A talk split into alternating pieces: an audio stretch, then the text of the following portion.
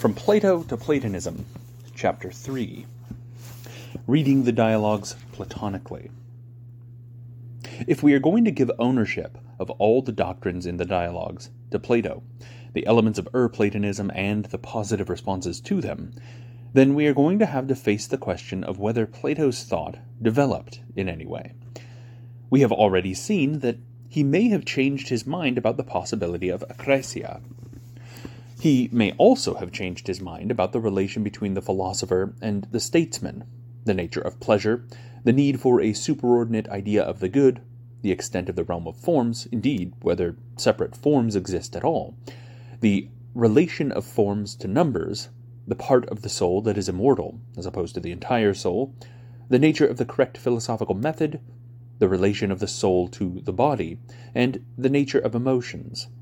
This list is not intended to be exhaustive. Given Plato's preferred way of communicating his philosophical views, there is an almost irresistible tendency to try to sort out these hypothetical changes in his views along something like a developmental trajectory. That is, since we have to work so hard in ferreting out the position being maintained, it would help considerably if we could discover that that position was a revision or repudiation of an earlier version. Another reason for the allure of developmentalism is that, at one level, it seems obviously true. It can hardly be supposed that whenever Plato first created a dialogue with the character Socrates, he already had in mind all the detailed claims that flow through the entire corpus. Moreover, with the founding of the Academy in 387 or thereabouts, one must suppose that the regular opportunity to discuss his views with others presented Plato with questions and problems that he was naturally inclined to consider. It is not unreasonable that, prodded by such challenges, ideas occurred to him that had not occurred before. It hardly needs to be added that with the arrival of Aristotle and his association with Plato over the last twenty years or so of the master's life, Plato was, shall we say, inspired, to put it in the most neutral manner, to come at some of his central concerns in ways that could not be found in works written earlier. It will be noted that all of the above putative developments can be accounted for within the ambit of Ur Platonism. Even a reconsideration of the range of forms or the exact meaning of separation need not entail a wavering of commitment to Ur Platonism. In fact, if the arguments of the last chapter are thought to be at least somewhat plausible, there is not a shred of evidence that Plato ever developed regarding his fundamental oppositions, or antis. This is the unanimous opinion of the Platonists of antiquity. When, though, we do compile a list of issues on which Plato's precise views are not incontrovertibly clear, we can begin to see the origin of the various versions of Platonism. For example, the nature of the soul, the relations existing among the entities within the intelligible realm, and the n- nature of cognition are not unequivocally determinable from axioms derived from Ur Platonism. Some versions of Platonism are constructed by giving greater weight to an argument in one dialogue than to one in another. The authority accorded to Plato for having revealed the best, that is, most complete and most defensible version of Platonism does not preclude the opting for some specific claims that do actually contradict what Plato says in one dialogue, if not contradicting what he says in another. In the light of deep puzzlement about how to arrive at a non question begging developmental picture of Plato's thought, many scholars have striven to construct a chronology of the dialogues based on some criterion other than philosophical. The preferred method is stylometric analysis. This involves an attempt to discover significant, albeit subtle, shifts in Plato's style of Greek composition, shifts that, owing to their subtlety, are likely to be largely unconscious. The method has been much refined over the last century, since its inception, particularly with the invention of computer assisted analysis. The results are neither surprising nor particularly enlightening.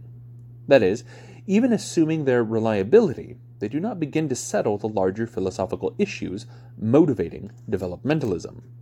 See the magisterial Studies in Platonic Chronology, reprinted in Thesleff, 2009, whose skepticism about the chronological ordering of the dialogues based on an exhaustive survey of over 100 years of attempts is a salutary counterpoint to the blithe assumptions of the early, middle, late chronologists. Developmentalism of various sorts is to be distinguished from Unitarianism, the view that there is no change in doctrine across the dialogues. Just as there are, of course, many versions of developmentalism, so there are many versions of Unitarianism. The Unitarianism of those who hold that the dialogues are the sole locus of Plato's philosophy is substantially different from the Unitarianism of those who hold that the so called unwritten teachings are the locus of Plato's philosophy, and the dialogues serve only as uh, only a protreptic function in relation to these. I will deal with the Unitarianism of those who hold that there are no doctrines in the dialogues in the section below titled Plato the Artist, Plato the Philosopher, and the proponents of the unwritten teachings in Plato's self testimony. Plato and developmentalism. Here I, d- I address developmentalism generally. None of the versions of this view with which I am familiar suggests that Plato developed out of or into a commitment to Ur-Platonism, although the version that Socraticists tend to embrace yields an early Plato whose philosophical commitments are obscure. All versions of developmentalism try to divide the dialogues into early, middle, and late phases. Since we have nothing like a certain chronology for the dialogues, a hypothetical chronology is made to follow by immediately uh, immediate inference from a developmental ordering. Thus, for instance, if the tripartitioning of the soul is supposed to be a development out of a unified psychology, then Republic is supposed to have been written later than Phaedo or Protagoras. Since Phaedrus seems to assume a tripartite soul, albeit in a myth, it is supposed to have been written later than Republic. Since Timaeus explicitly mentions the uh, immortal part of the tripartite soul, it must too not only assume tripartition, but be later than Republic, which does not unambiguously affirm the immortality of only one part of the tripartite soul. With respect to forms, developmentalists generally hold, partly on the basis of Aristotle's testimony, that Plato separated the forms, whereas Socrates did not. So, dialogues are early if they contain explicit or implicit reference to supposedly unseparated forms, but middle if they discuss separate forms.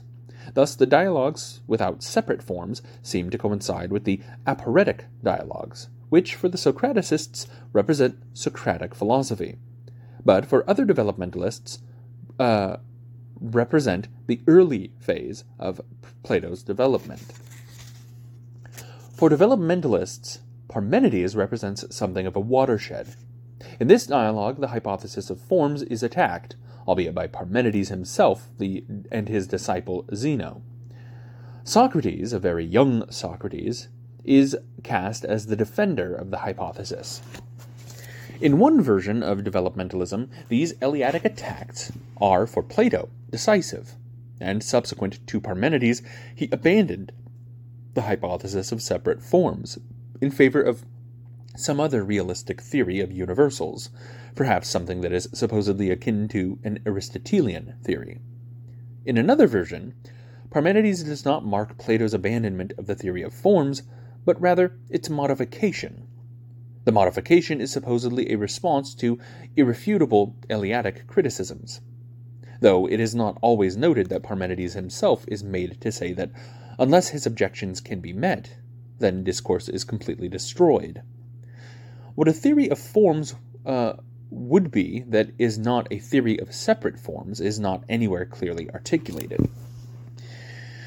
The principal stumbling block for the first version is Timaeus, traditionally thought to be a late dialogue, containing unambiguously an assertion of the existence of separate forms.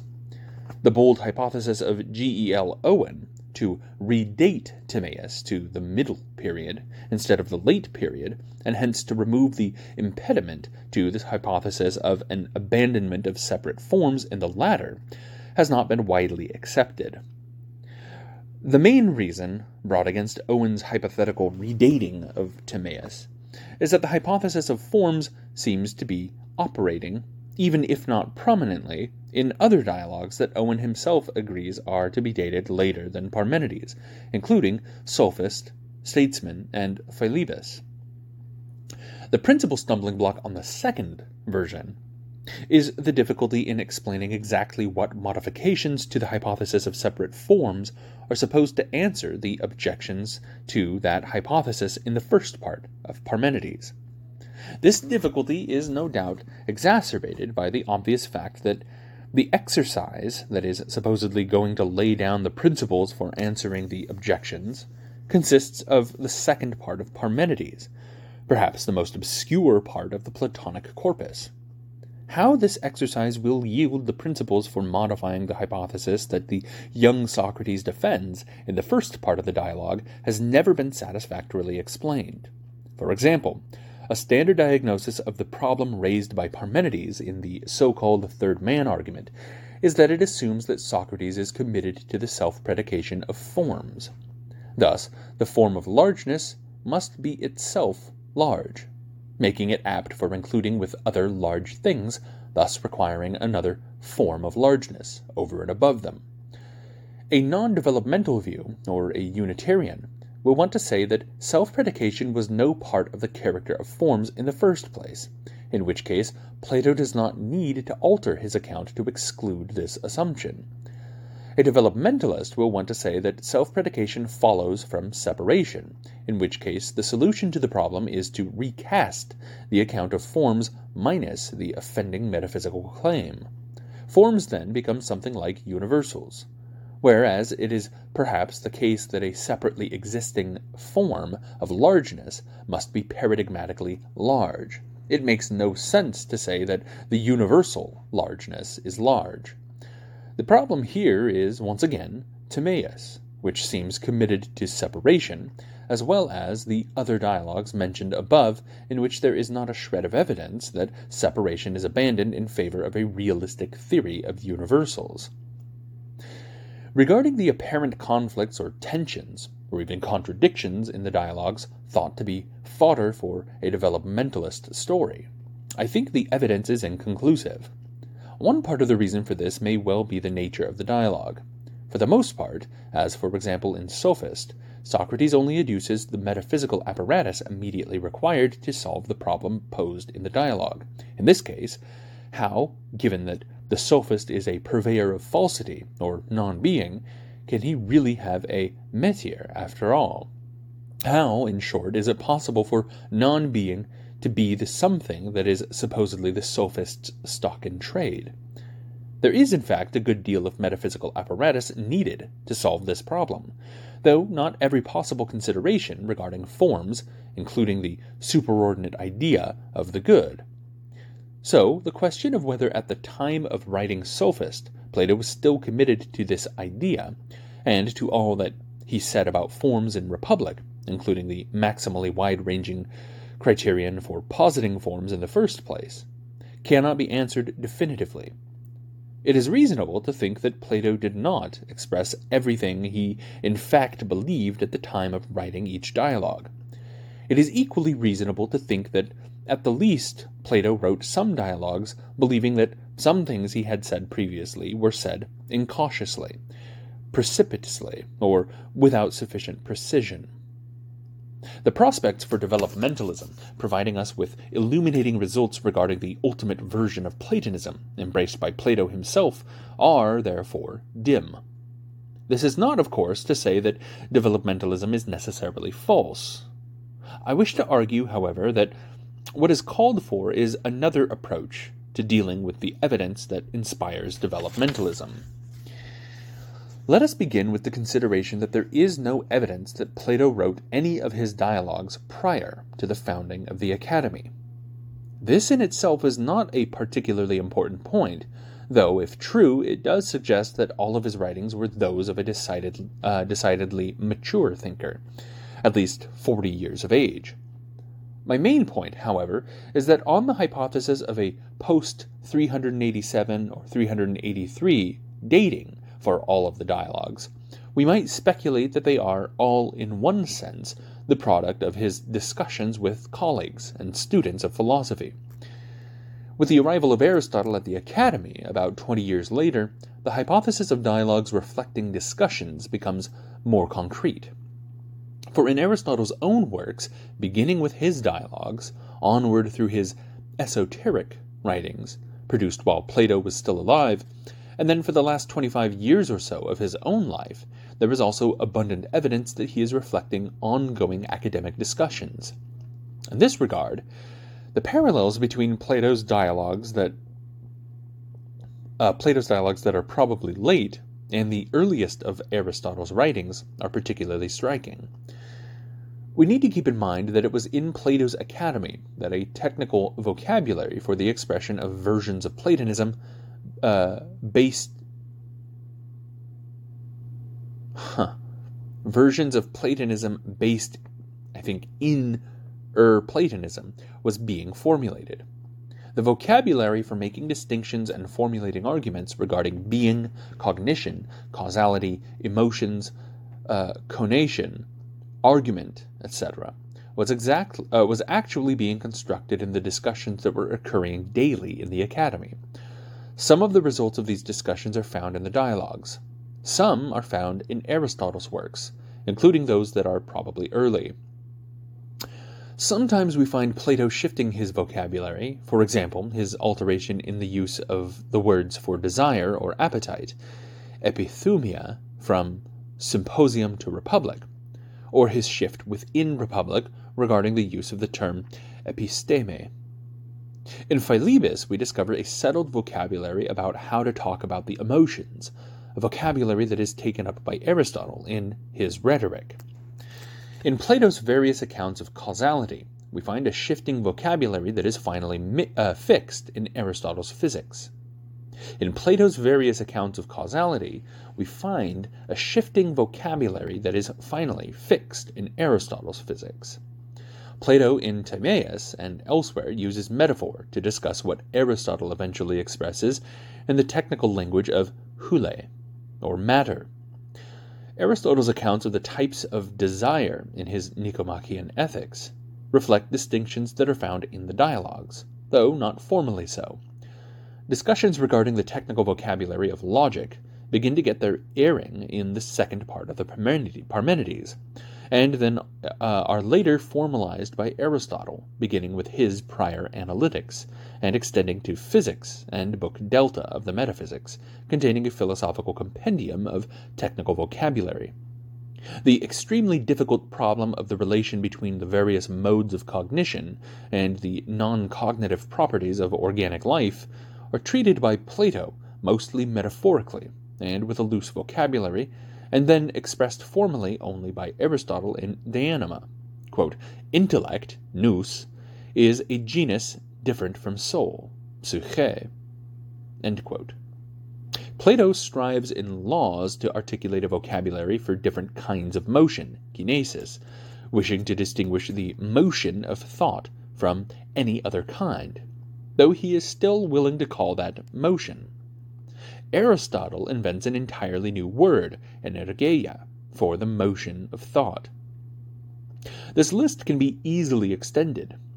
What we need to keep in mind is that Plato is quite obviously looser in his terminology than is Aristotle, and that this looseness sometimes leads the reader to conclude that Plato is asserting something different from what he asserts elsewhere, whereas in fact he is saying the same thing in different words. And the justification for this, if it needs one, is that Plato is in the process of inventing the distinctions and arguments that are being used to express what he takes to be the most solid edifice that can be built on the foundation of Ur Platonism. It is entirely plausible that amid the academic discussions, and especially as a result of Aristotle's uh, critical scrutiny, Plato did alter his view on a number of particular issues, and even more likely, on how to express a particular position. What we need to keep in mind alongside a discussion of these changes is Plato's unwavering continued develop, uh, commitment to Ur Platonism, a commitment shared unequivocally by Aristotle. This fluidity in the expression of his thinking at the time of writing one dialogue or another should not be taken as equivalent to an abandonment of systematization altogether. On the contrary, the differing responses to metaphysical, epistemological, and psychological questions found in the dialogues are all undertaken with a systematic goal in mind. This system will, as we will see, be a construction on the basis of the claims composing Ur Platonism. Accordingly, rather than thinking of later Platonists as systematizing Plato, a view common among scholars of Platonism, we should think of them and Plato as systematizing Ur Platonism. My main contention is the denial of the claim that a pre academic set of dialogues needs to be postulated in order to distinguish the Socratic Plato from Plato himself. If we set aside the fictitious Socratic Plato, an alternative hypothesis regarding the composition of the dialogues that fits the evidence better is that all of them or most of them, were intra academic exercises. I do think the indirect evidence for this is stronger than any indirect evidence for pre academic compositions. But the only good reason for preferring my hypothesis over the contrary must be its superiority in accounting for the dialogues themselves, including its answer to the obviously important question of why Plato wrote dialogues in the first place. What I propose is that all the dialogues are, in a sense, occasional pieces, responding to ongoing discussions in the Academy. They are all efforts to express not only Plato's thinking about one issue or another at a specific time, but also the thinking of other members of the Academy. The latter sometimes make anonymous appearances as Socrates' interlocutors, expressing objections and philosophical positions that were on the table in the Academy. In no sense, then, are the dialogues the exclusive vehicle for the expression of Platonism. As we will see presently, Plato tells us as much himself. On this hypothesis, it is inconceivable that it would have occurred to Plato that anyone would take any one dialogue as self contained, that is, as exempt from being illuminated by what is said elsewhere. Every single one of these occasional pieces has to be referred to the fluid or ongoing construction of Platonism, the positive side of Ur Platonism. For this reason, the dichotomy developmentalism Unitarianism is a false one. Plato's Platonism and the Platonism of all his followers was continuously developing on the unchanging foundation that is, Ur Platonism. The question of why Socrates is the principal interlocutor in almost all the dialogues is harder to answer. We should, I think, only be inclined to the view that there are no dialogues whose unique purpose is to memorialize Socrates, or to express his putatively distinctive, non philosophical, non Platonic philosophy. My hypothesis is that Socrates' central role in the dialogues, and his actual presence in all the dialogues except Laws, is explained by Plato's wish to have his Platonism encounter all the actual historical proponents of the views whose contradictories constitute Ur Platonism. With a little judicious artistry, Plato could bring them all into discussion with Socrates. Perhaps the unique status of laws in this regard is owing to the fact that there really were no giants of practical pol- political philosophy that Plato cared to confront. This hypothesis does not, of course, preclude a secondary aim of memorializing the life of an authentic Platonic hero. But the heroism is to be located for Plato as much in Socrates' personal integrity and independence of mind as in his ethics. In any case, nowhere do the paradoxes of Socratic ethics appear in the dialogues without the explicit or implicit metaphysical apparatus Plato acquired probably from Pythagoreans, and then in his own academy. The above hypothesis seems more than merely speculative if we consider that Socrates is the principal interlocutor in dialogues that are, according to all Socraticists, expressive of Platonic philosophy. For example, Theaetetus and Philebus. It does indeed seem odd that if there were Plato's if it were Plato's intention to make Socrates the principal interlocutor in the early dialogues in order to have him argue for his own distinctive philosophy, he would not use another principal interlocutor when he wished to propound his own philosophy. The hypothesis that the dialogues should be ordered according as Plato developed from an expounder of Socratic philosophy to a proponent of his own is in fact less supported by the evidence than the hypothesis according to which the character Socrates is always a stand in for the author. This, of course, does not mean that Plato, uh, Plato's thought did not develop but it did not develop in the way that proponents of Socratic philosophy in the dialogues claim. Plato the artist, Plato the philosopher.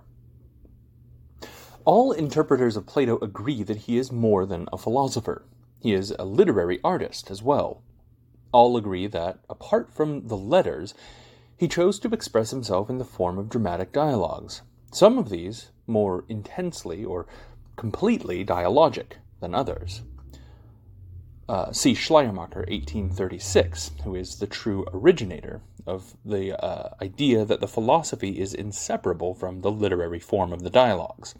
Thesleff, 2009, distinguishes five types of dialogue techniques in the Platonic corpus question and reply, specifically elenchus, conversation, narrative dialogue approximating monologue, speech or continuous exposition.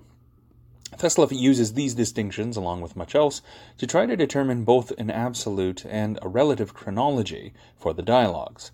He has drawn up a table uh, showing how the various techniques are interwoven in each of the dialogues.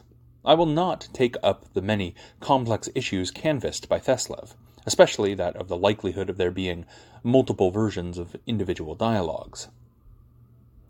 Assuming that Laws is his last work, and of course that is that it is authentic. He wrote dialogues to the end. Most of these dialogues make Socrates the principal interlocutor. Owing to the nature of these dialogues, their author does not explicitly intrude into the text. This is no more or less the case than for any other author of any literary work. These banal facts have led interpreters and disciples with uh, with one obvious question How, if at all, can the philosophy of their author be extracted from them? Most ancient interpreters, including Aristotle, seem to have simply assumed that in the dialogues, Socrates, and in a few cases, other leading interlocutors, were representatives of Plato's views, and therefore that the dialogues were a perfectly appropriate place to look for these. It is not that they were impervious to the literary qualities of the dialogues. It is just that these provide no more than a colorful background for the expression of philosophy. If Socrates is located by the author of the dialogues in the agora, or in the countryside, or at the gymnasium, or in, at a private party, these locations simply offer a setting for argument. In addition to the basic literary form of Plato's writings, there are literary forms within the dialogues, including myths and rhetorical displays. Although these could be subjected to independent analysis according to their own literary criteria, in antiquity they were generally brought within the ambit of a supposed aim, or scopos, of the dialogue. A myth, for example, was somehow to serve this aim. The nature of the aim was, of course, open to interpretation. There was no suggestion that Plato's actual intention, or aim, was revealed otherwise than through the dialogue itself. At the extreme opposite of the view that the dialogues were a vehicle for Plato's philosophy is the view that the literary nature of the dialogues precludes the ascription of philosophical positions to their author. This view does not deny that there are arguments and claims made in the dialogues. How, after all, could it? But it does deny that Plato intends for us to attribute them to him. Specifically, the literary integrity of the dialogues precludes the justifiability of going outside the boundaries of a particular dialogue in the sense of making inferences about the philosophy contained therein. It is a crucial feature of this view that fidelity to literary integrity not only precludes making inferences from one dialogue to the philosophical position of their author, but it also precludes the use of one dialogue to interpret the philosophy of another. This point is crucial because it is agreed by all parties to this dispute that no single dialogue, not Republic, nor Timaeus, or Parmenides, or any other, completely expresses Plato's views on any single significant subject, much less his overall philosophical position. Not even dogmatists of the strictest observance deny that the literary form of Plato's writings guides the composition in a way that precludes anything like the comprehensive exposition and defense of a philosophical system. Socrates' interlocutors are often not philosophers, or at least not skillful philosophers, and so not likely to appreciate the intricacies of philosophical argument given at length. Even when his interlocutors are philosophers, they and Socrates are always focused on the solution to a particular problem, to particular problems, a constraint that, were it not observed, would turn the dialogue into something very different. Let us briefly consider two examples. The first is from Phaedo. In the course of his autobi- uh, autobiography, Socrates offers his simple hypothesis that it is, say, the form of largeness, or the form of beauty, or the form of two-ness, that explains the fact that something is large or beautiful or two, or not, uh, uh, not the material out of which these are constructed. He then adds that when asked to give an account of one of these hypotheses, that is, examining its consequences, one would adduce another hypothesis until one arrived at something adequate. Many scholars have supposed that this something adequate is another hypothesis of the sort that each form is supposed to be. Another hypothesis of the sort that each form is supposed to be. It is indeed difficult to see how hypothesizing another simple form would be adequate for answering the objections that are supposed to arise from the consequences of the original hypothesis, that may be discordant with one another. And yet, we have in Republic forms hypothesized by mathematicians, and a claim that these hypotheses are inadequate. By contrast, dialecticians use these hypotheses as real hypotheses, that is, as stepping stones, or a launching point, until they reach something unhypothetical, that is, the first principle of all, the idea of the good. Given that this unhypothetical first principle of all is, among other things, the source of the knowability of forms, the obvious question is why one would be forbidden from using the Republic passage that too speaks about forms as hypotheses and appeals to an unhypothetical principle of all to supply what is missing from these hypotheses. To interpret the otherwise unintelligible passage in Phaedo, the only reason that is given for this extraordinary restriction is that it would violate the integrity of the literary composition. But, then, unless we are given another reason why violation of this integrity for philosophical purposes is illicit, the reasoning seems circular. I am aware of no such additional reason ever being adduced. The second example comes from Timaeus, Timaeus introduces his discussion of the receptacle of becoming and its contents, with the caveat that his account is uh, his account at this time will be limited.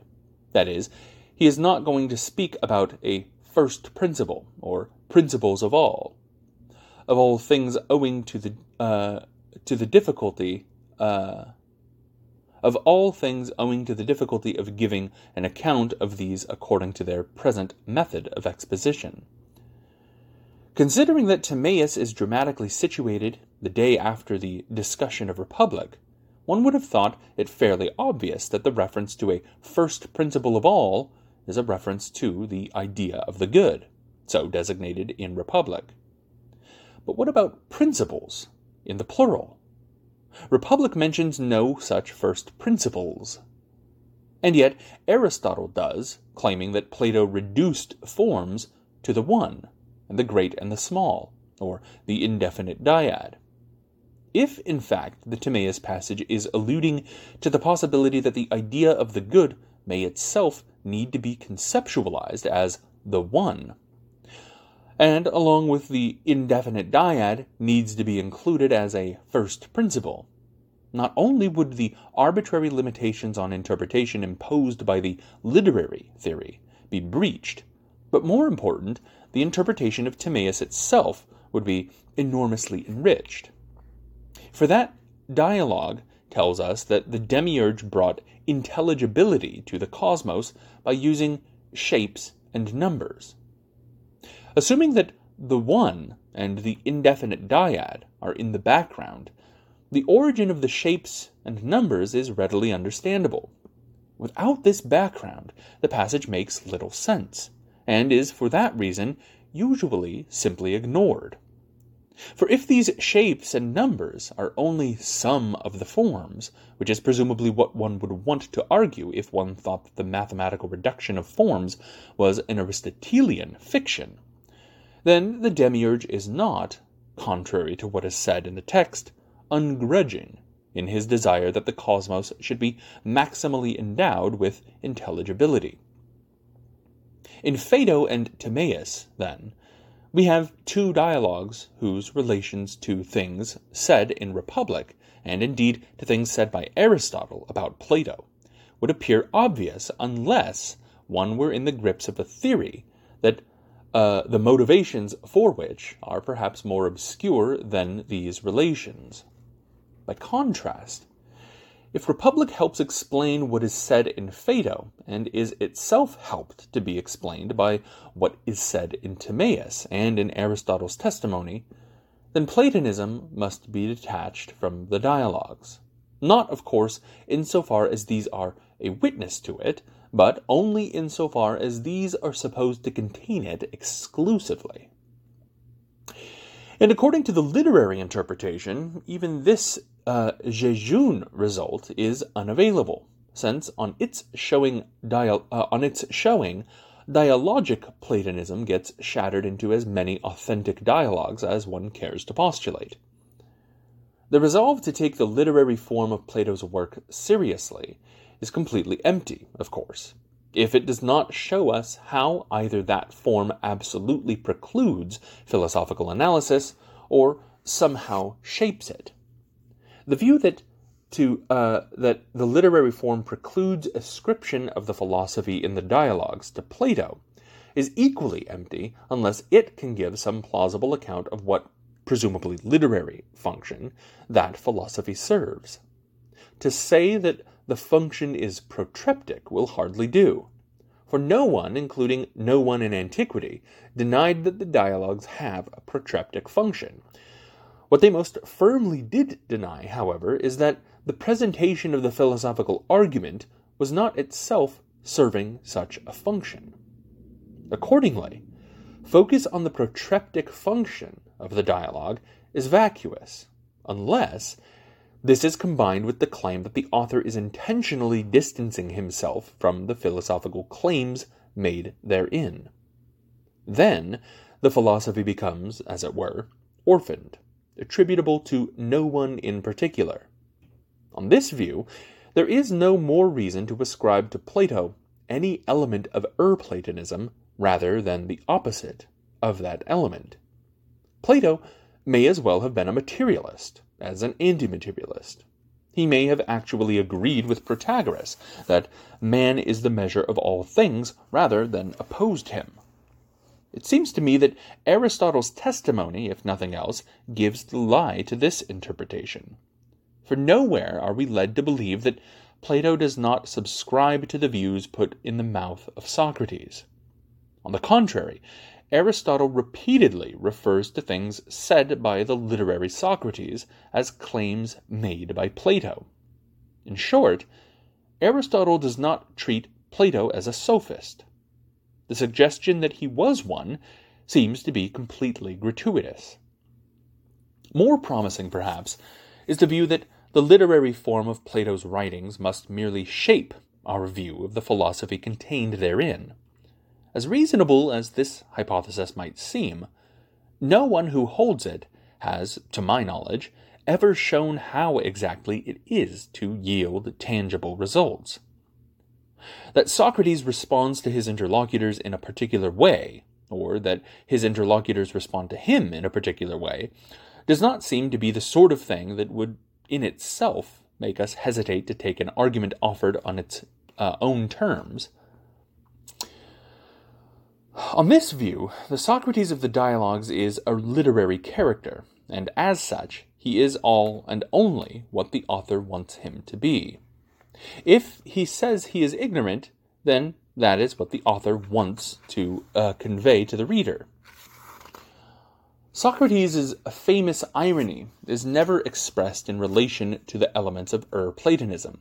It is always expressed in relation to the pretensions of his interlocutors, or in relation to his own perceived inadequacies, which include his ignorance about the very specific things he claims to be ignorant of. That Plato had a generally low opinion of many of the people represented in his dialogues hardly needs defending. And this includes, of course, the self proclaimed intellectual elite of Athenian society. The multifarious ways in which Socrates ridicules and dismisses their unreflective claims certainly enhance our conviction that they are, indeed, unreflective and indefensible. This hardly amounts to a basis for undermining our confidence in Plato's commitment to Ur Platonism, or indeed to any of the elements of the edifice built on that foundation. What would undermine that confidence would be the inability to adduce the contents of one dialogue on behalf of the interpretation of another.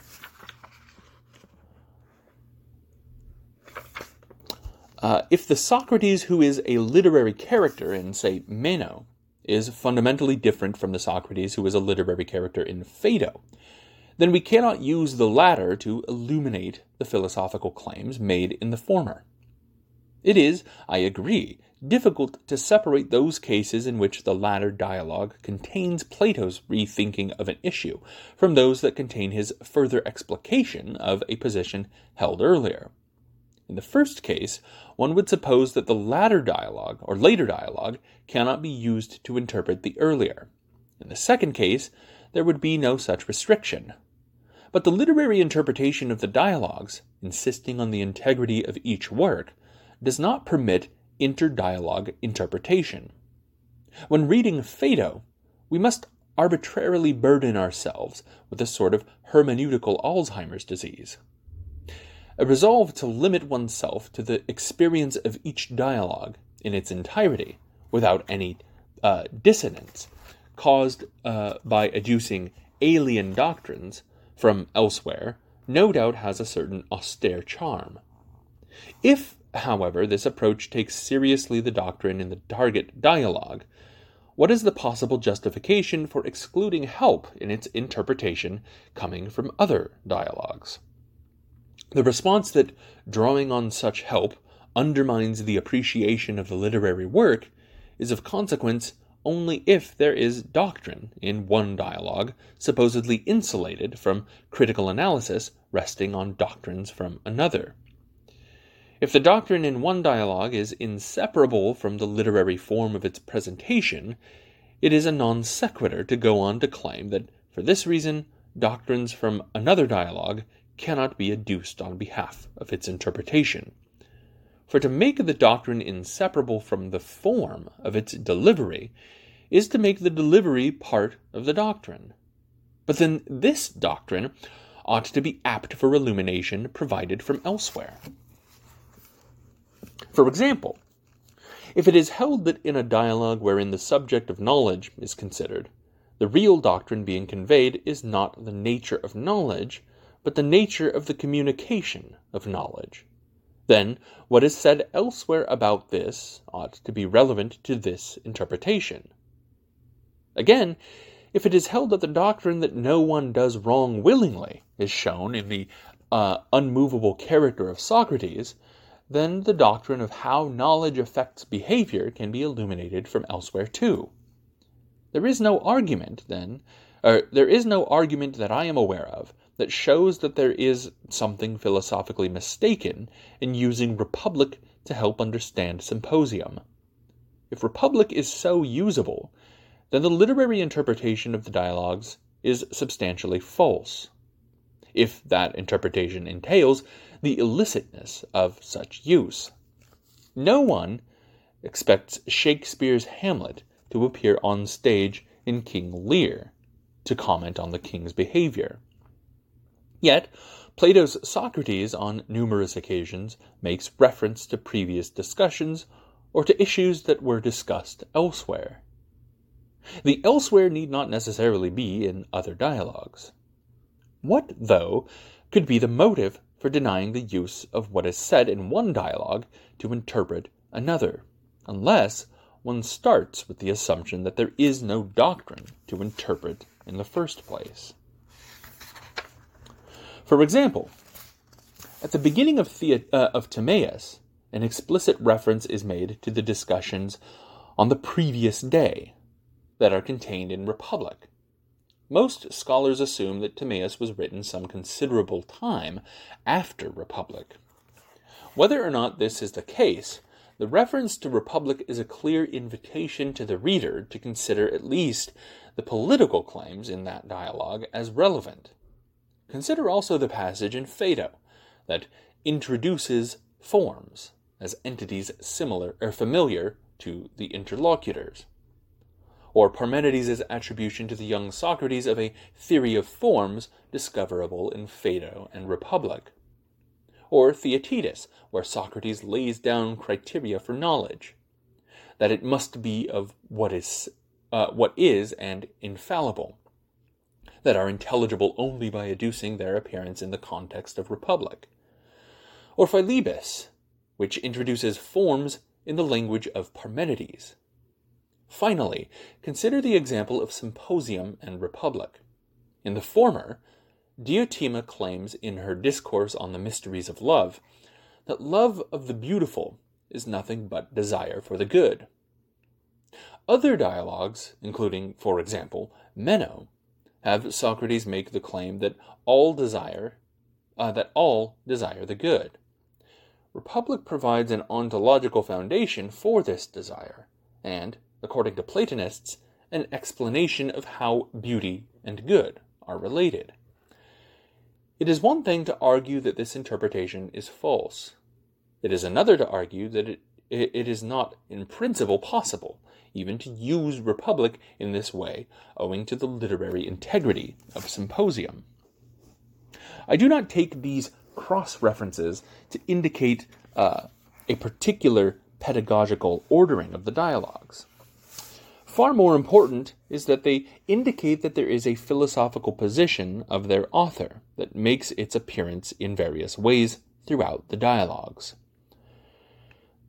The more confident one is that material from one dialogue can be used to help interpret another, the more one is committed to the assumption that Plato has a comprehensive philosophical position across or behind the dialogues.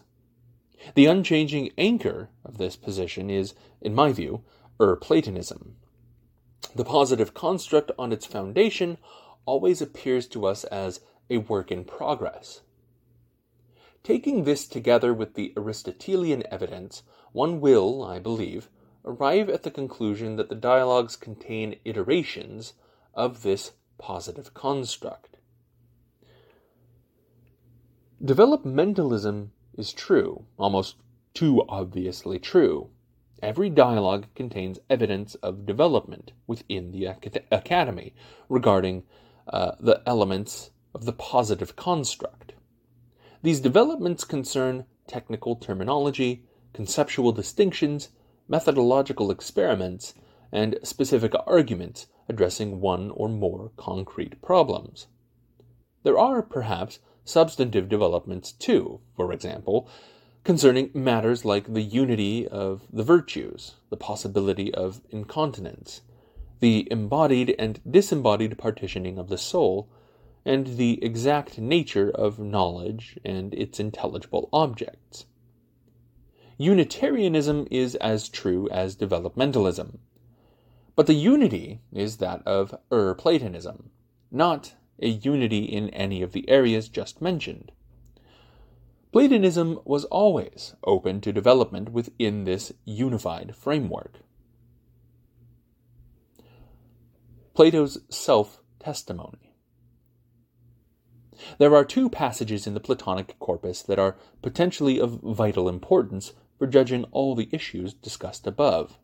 These are the passages in Phaedrus 274b 6 through 278e 3, and in the seventh letter 340b 1 to 345c 3, in which Plato seems to speak, albeit in the first case through the mouth of Socrates, about his own attitude toward writing. The two passages need to be interpreted together. In the first passage, a number of points are made regarding the value and nature of writing. First, writing does not increase wisdom, it only provides memoranda for oneself. It is inferior to the oral transmission of wisdom. Second, writing cannot enter into dialogue with readers. It cannot defend itself. Rather, it is more like drawing or painting, although actually even more misleading. Third, writing is not serious. To write is analogous to planting a garden of Adonis. Fourth, it requires philosophy to control writing as appropriate for a particular audience. Reading this passage, it is difficult to resist the conclusion that Plato is referring to his own writings, that is, to the dialogues. The idea that the criticisms of writing here refer only to the writings of others is absent any support uh, is absent any supporting evidence without merit. So, taking these criticisms seriously, how should we revise our view of the dialogues, if at all? The claim that writing is inferior to speech for the transmission of uh, wisdom seems to be in line with what is at least one plausible raison d'etre for the founding of the Academy, namely philosophical discussion and research. None of the above points, with the possible exception of the third, are even particularly Platonic in their basic import. Certainly, there is no suggestion that the inferiority of writing to speech entails the irrelevance of writing to the wisdom supposedly transmitted orally. Indeed, the claim that writing can serve as um, uh, hup, hupomemata, hupomemata? Indeed, the claim that writing can serve as hupomemata seems to require their direct relevance. Writing would hardly serve as an aid to memory if what was written uh, bore no resemblance to what was being re- remembered. The statement of the superiority of oral transmission to writing is taken, along with the passage from the seventh letter, as a major confirmation for the claim of the so called Tübingen Schule, that the core of Plato's philosophy is to be found in what Aristotle refers to as his unwritten teachings.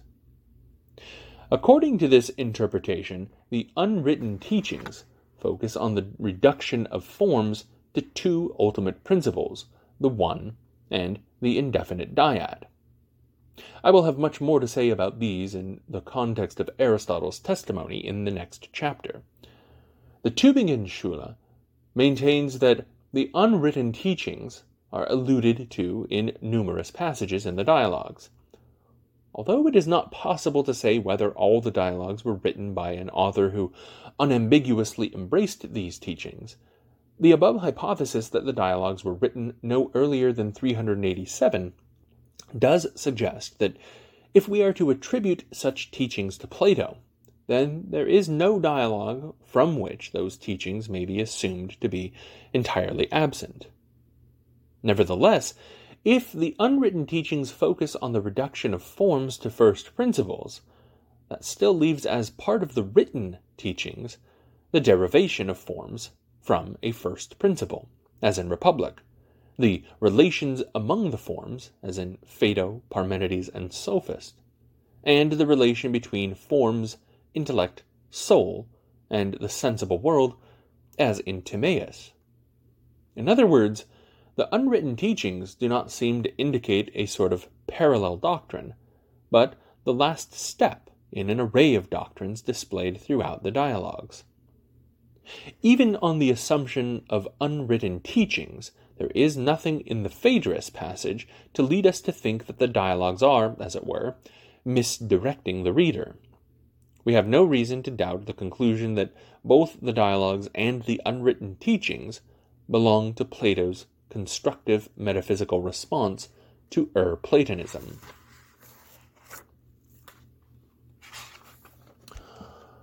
Still, the Phaedrus passage, if it is self referring, makes an unambiguous claim about the relative worth of writing.